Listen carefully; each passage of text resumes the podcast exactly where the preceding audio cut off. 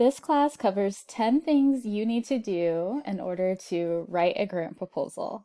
Once you're able to do these 10 things, you're ready to get started writing. Number one, before you write, you're going to really identify what that problem is, what the goal is that these funds will be used for. So for some people, what they'll do is they'll write up like a really short like logic model that says here's what the problem is you know here's what the goal is and here's how i get there. But the very very beginning you want to just like have a really clear idea of what that problem is. I highly encourage people to um, have several different ways of describing the problem because that's going to help you in your search. Number two you're going to want to develop relationships with the funders. Uh, so if you're just getting started, this is a little hard. Um, but we do have some classes that describe basically how to go about doing that, either by looking at the social media and doing some light um, background research on where the funders go, what kind of events they go to. If you are in a city, you might find that there's a grant writer group um, that you can get plugged into, and they'll often have funder meet and greets. You may also see that if you follow a funder's page, they'll have events. So definitely you want to start developing relationships with funders whenever possible. Um, we're, we've already talked a little bit more about um, the overall sort of idea about the problem, and we've just talked a little bit about relationships. Number three is going to be um, really thinking about how your project or how the thing you're proposing fits with what the funder wants. So we talk about that a lot more in tailoring your grant application, but it's huge. Number five, we're going to be talking about considering a meeting. So, five is having a meeting with the funding source. For a government grant, you may hear um, that they have webinars, they have orientations, they have, there's so many different words they use to describe this idea of like there being some type of set time where they're going to talk to everyone that's interested in this grant about this opportunity definitely keep your eye on those and attend whenever possible. Um, what I like to do is I like to come to that meeting prepared with you know a little sheet of paper that says here's what my problem is um, a couple of notes um, where i can jot down note a couple of um, a space where i can jot down notes about relationships and places to build relationships i'll also have a little bit about the funders language any kind of questions i have um, etc. So if that is you, don't worry, we have a download for you. Number six. Number six. And so you've decided to to pursue this funding opportunity. You're going to want to do your background research. Uh, of course. um, so what that looks like is you want to see what people have tried before to address this issue, what the funder has funded before to address this issue, and you're also going to want to be thinking about what kind of um, partners or team makes sense to address this issue. Remember, we're all about creating these irresistible, comprehensive proposals, and so we're really going to want to spend time on that. Number seven, we're going to create a logic model. Um, what is that? It's really just a sketch for how we think change happens. So, most funders are looking for their money to create some type of change. We can think about it in terms of return on investment. We can think about it in terms of community improvement. We can think about it in terms of economic development. They're really hoping that their money does something, right? And you want to be able to say how you help them to achieve that outcome. So it doesn't have to be fancy, um, but basically, what you're going to do is you're going to take an outline of what your mission and vision is. Um, you're going to talk about the uh, goals for each stage of the project, and you're going to talk about for each of those stages what's going on. So, what are the material conditions of people's lives? Said another way, you know, if your if your goal is to help people, um, your goal is to create a urban farm or perhaps you're creating an art therapy clinic, or perhaps you're creating an economic development by hiring people in your community. Whatever it is, you want to describe the conditions of the people involved in that. So, who are the people who are in these food deserts where you want to put your urban farm? who are the children that you want to be engaged in this art therapy?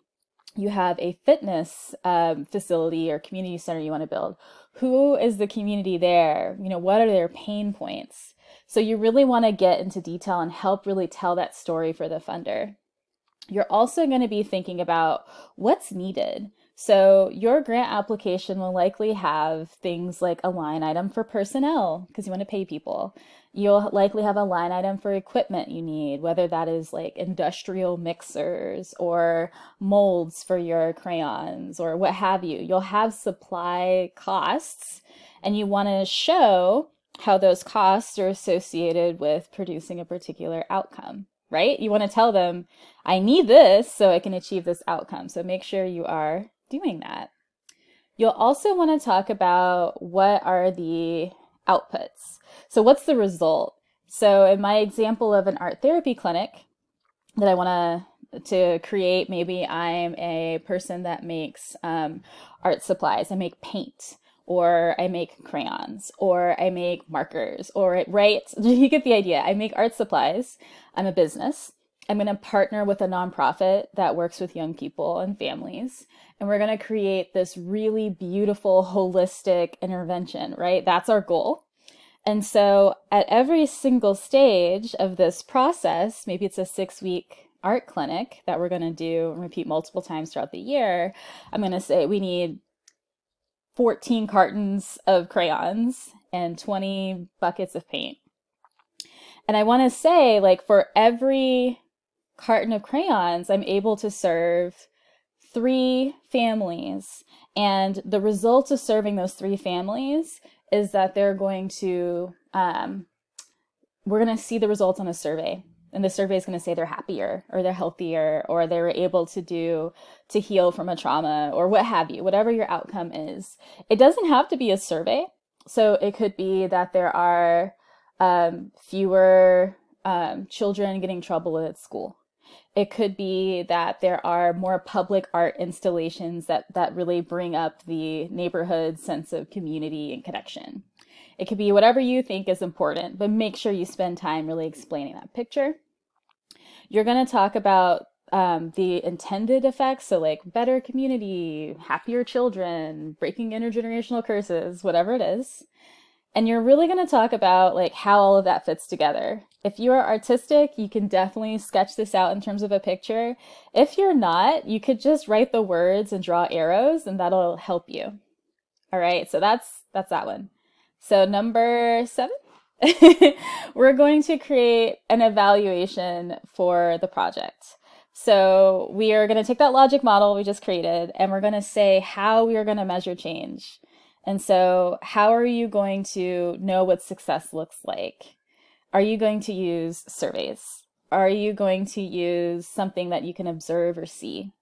Are you going to use test scores? Are you going to use um, the number of plants that you've planted for your urban farm, or the number of families you were able to feed, or um, how much less food insecurity there is as measured by, you know, um, self-report, or how many meals that you've replaced from a um, what do you call them, food bank? So, like, how are you measuring change, and how are you evaluating success? Like success looks like, and then filling in the blank.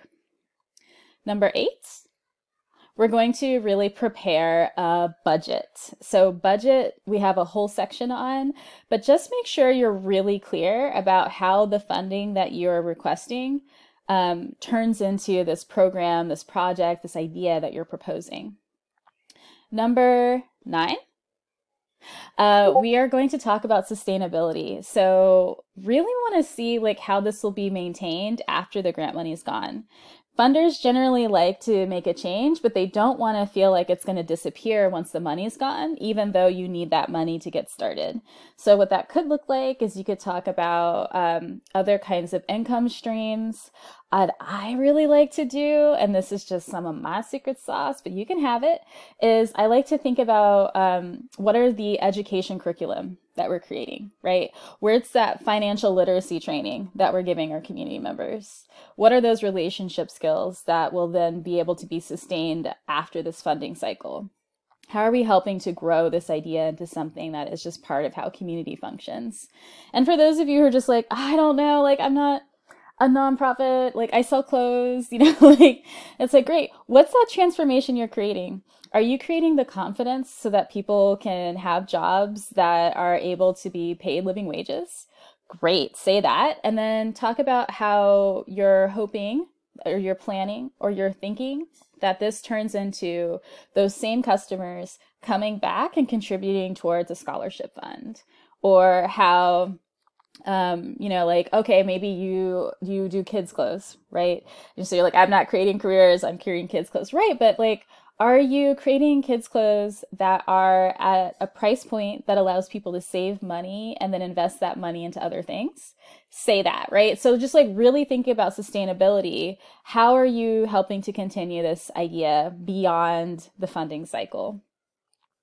And then the last piece is really just follow through. So a lot of people, number 10, follow through. Skip this because it is so hard, but you're going to want to follow through and follow up with your funder, follow up with your teammates, follow up with your community, follow up with stakeholders. You're going to want to figure out how to talk more to the people who are going to contribute to the success of your idea.